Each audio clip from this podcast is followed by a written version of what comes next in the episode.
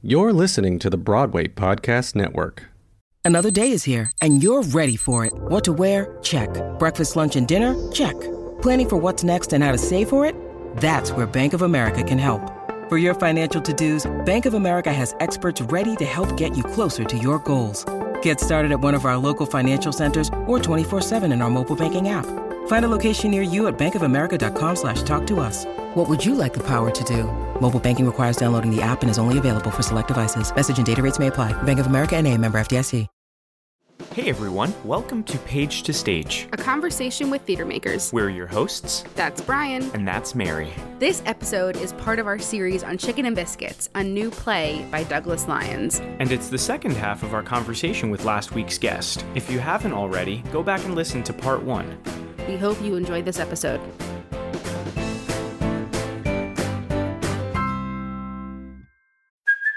Hey, it's Kaley Cuoco for Priceline. Ready to go to your happy place for a happy price? Well, why didn't you say so? Just download the Priceline app right now and save up to 60% on hotels. So, whether it's Cousin Kevin's Kazoo concert in Kansas City, go Kevin, or Becky's Bachelorette Bash in Bermuda, you never have to miss a trip ever again. So, download the Priceline app today. Your savings are waiting. Go to your happy place for a happy price. Go to your happy price, Priceline. I'm wondering if you've had any conversations with the team about ticket pricing and making Broadway more accessible to audiences that Oh, might think Broad that might think Broadway is unreachable. Uh, yeah. Um, yes, we have. Um, their prices right now are better. Um, there's special offers. Um, there's incentives. Um, you can get it. I mean, I, I personally think the chicken and biscuits pricing is is very fair. Number one, because you get a great seat regardless where you're That's sitting. true. True. True. Uh, and two, they really have a broad price range, which is great. I mean, twenty nine dollars you can get a ticket for. Yes, yes. It's depending on the theaters, depending on who's on the stage. You know, you have big, big stars, you get celebrities, prices are going to be higher. You know, you get people who are up and coming, prices might be a little bit lower. You know, um, people want to recoup back. Prices might be a little bit higher. You know, it's it's a lot of different variables in that. So, um, I think keeping it affordable um, I think having special offers for students, I think, is a must. You want to develop that next generation that's going to love theater. And the best way to do that is through pricing, I think. One of the ways. Right. And I think that, you know, for people that might think that Broadway is unaccessible, unreachable, it, it can be a real, they might just not even think it's a form of entertainment. Meanwhile, they're going to go to the movies, they're going to spend $30 by the time they've gotten their popcorn and their soda.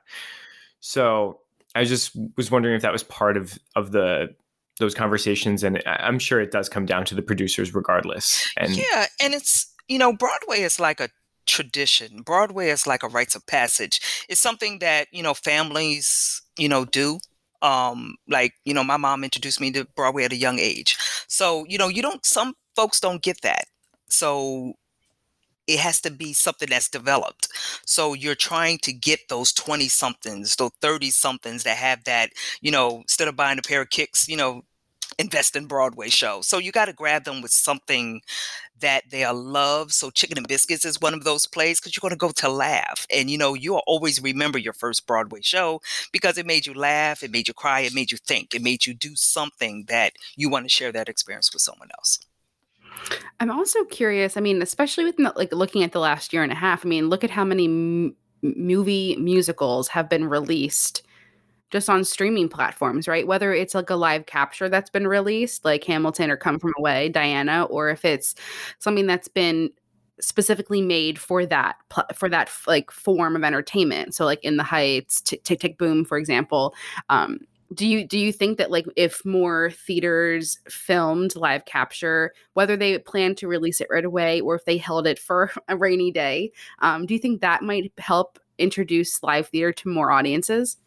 Well, I think during the pandemic, when we realized Zoom, and I think that's a bad word now because I'm tired of Zoom, but um, I think it gave it such a broader reach um, that we did never did think about as far as live theater. Live theater has always been come to New York, get that Broadway experience, you know, see the show unless it went on tour.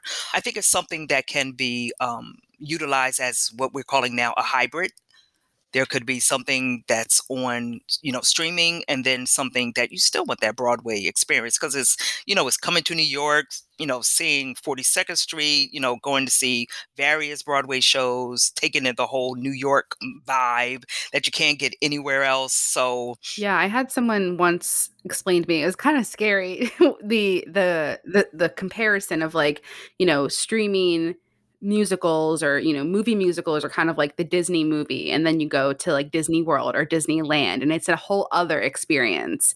And so Broadway and New York theater is like just like the Disney World and Disneyland in terms of like you're getting so much more. You're going to the New York restaurants or you're seeing where or you could travel and do a little bit more historical path if you wanted to see like where like Hamilton's house was or the Trinity Church or down where Jonathan Larson used to live. So there's like those moments of history built into a lot of the I shouldn't say a lot, but I should say like a portion of what's happening around you, not just like walking to the theater and seeing True. the show. yeah So yeah yeah, I'm really curious to see what happens as we continue um, in this like act two, if you will. i like Um, that act two yes yeah. broadway is for you yes it's bringing everyone back yeah yeah Yeah, we missed so it we missed it I know, I know. It's like you. I mean, be, working in the industry, I think anyone who worked in the industry bef- prior to the shutdown, I think there was definitely some sort of like mourning or like some sort of loss and missing it, of course. But I think like when I've like watched, like when I've gone to see like live theater in New York since the reopening, it's just like. Wow, like you just really didn't realize how much you were like starving for it. Like there is such a community, but also like my whole brain was like rewired after going to see Pass Over. I was just like, oh my gosh, like yes, like you can't get Yeah. this on TV, you can't get this on Zoom. Like love Did it, you, were you there for the first one were you there for opening night when they had the block I party was. yeah I was, yeah. that was That was that was cool. that was we worked on that show as well. That was Ah. fun. That yeah, was that was a cool, Yeah, cool moment to be a part of. That was that was yeah yeah. So yes, when you had those moments, you was just like, oh my god, Broadway is back. on the same mindset of keeping Broadway or ha- having Broadway be more accessible, specifically in terms of ticket pricing and inviting new audiences and new communities into the Circle in the Square um, or other New York theater spaces. Is there a, a bit of education in terms of kind of like reframing the device of like Broadway is for you? Broadway can be for you in your communities. For anyone who may have felt shut out because of ticket prices or because of um, some of the the the stories that were being told in the past. Yes, we had to go back and readjust our line of communication with folks to say Broadway is for you, welcoming you back. One, you had to we had to assure people that they were going to be safe due to COVID.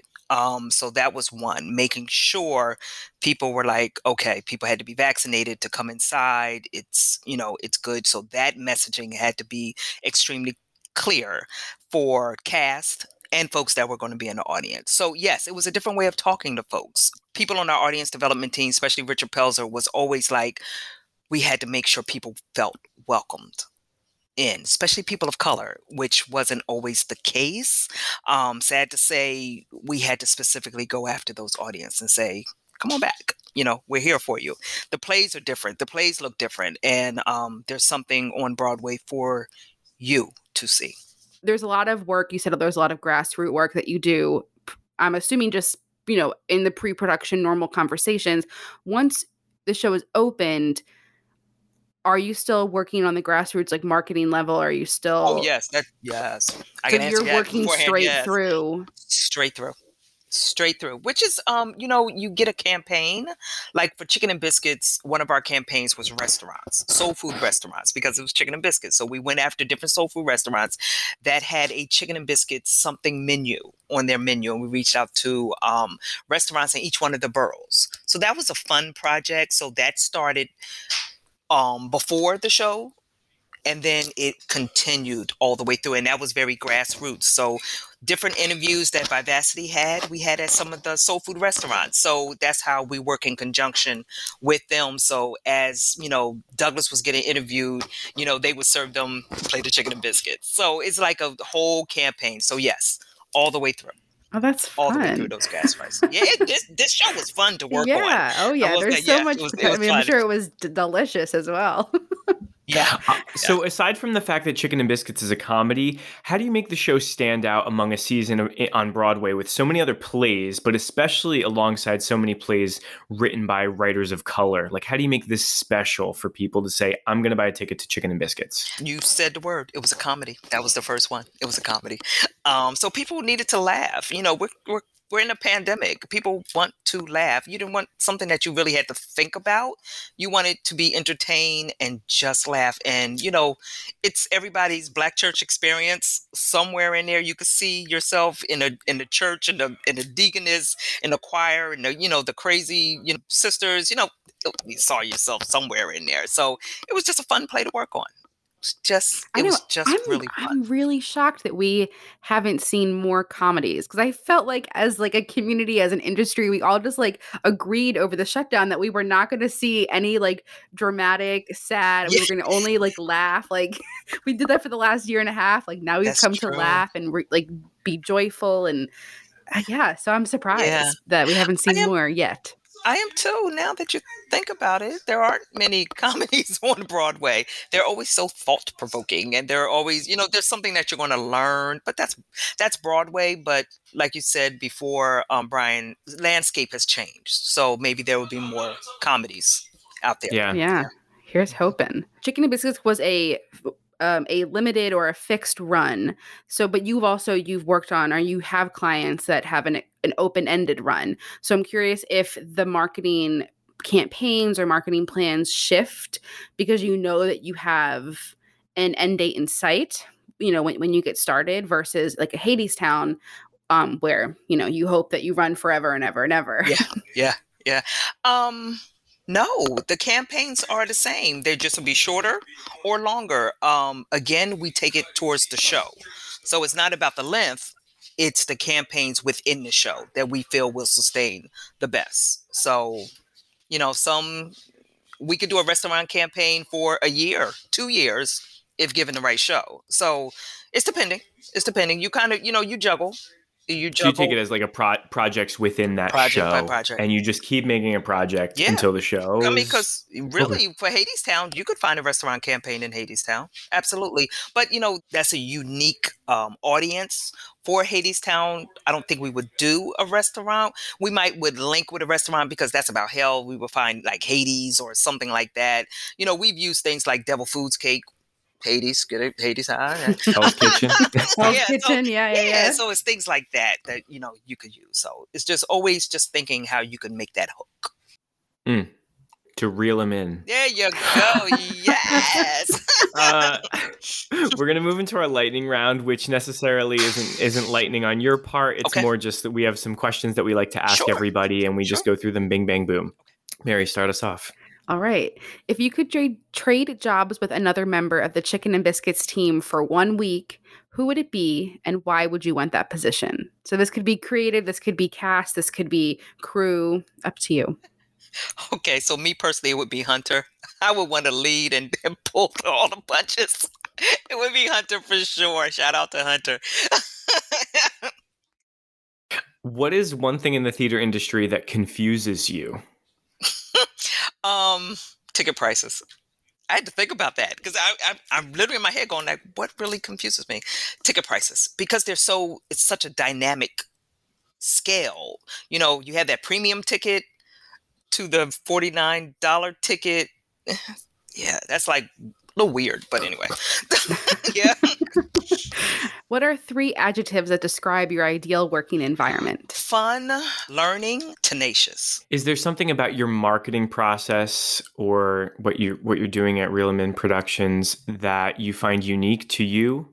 we are a team that can strive on being individuals, but we're stronger together. What is one hobby you have outside of the theater? Somebody asked me that.